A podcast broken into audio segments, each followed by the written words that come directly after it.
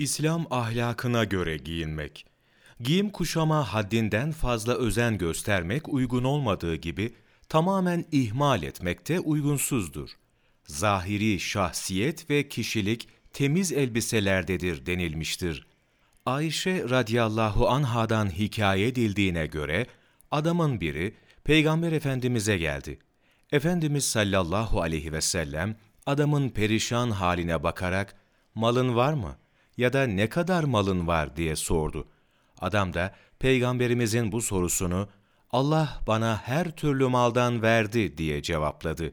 Bunun üzerine Efendimiz sallallahu aleyhi ve sellem şöyle buyurdu: Allahu Teala bir kimseye ihsan ve ikramda bulunduğu zaman o nimetin izini onun üzerinde görmek ister. Tirmizi. Ömer İbni Hattab radıyallahu an şöyle demiştir: İki tip giysiden sakının.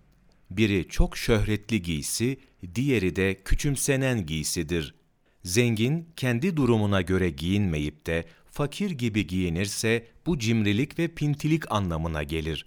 Yüksek mevkide olan kimse kalkıp aşağı mevkideki insan gibi giyinirse bu zillet ve aşağılık demektir. Fakir kimse de kendi durumunu dikkate almaksızın zengin gibi giyinirse israf ve saçıp savurma olur. Giyim kuşam konusunda bilinen örf ve adete bağlı kalmak ve belirli sınıra itibar etmek, insanın aklının en büyük delili ve kınanmaya en çok engel olan husustur.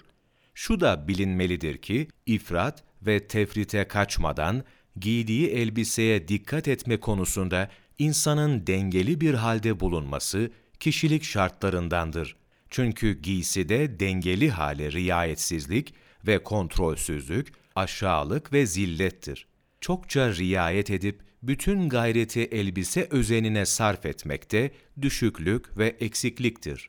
İmam Maverdi, Edebü'd-Dünya ve'd-Dîn, sayfa 757-760, 1 Mayıs Mevlana Takvimi.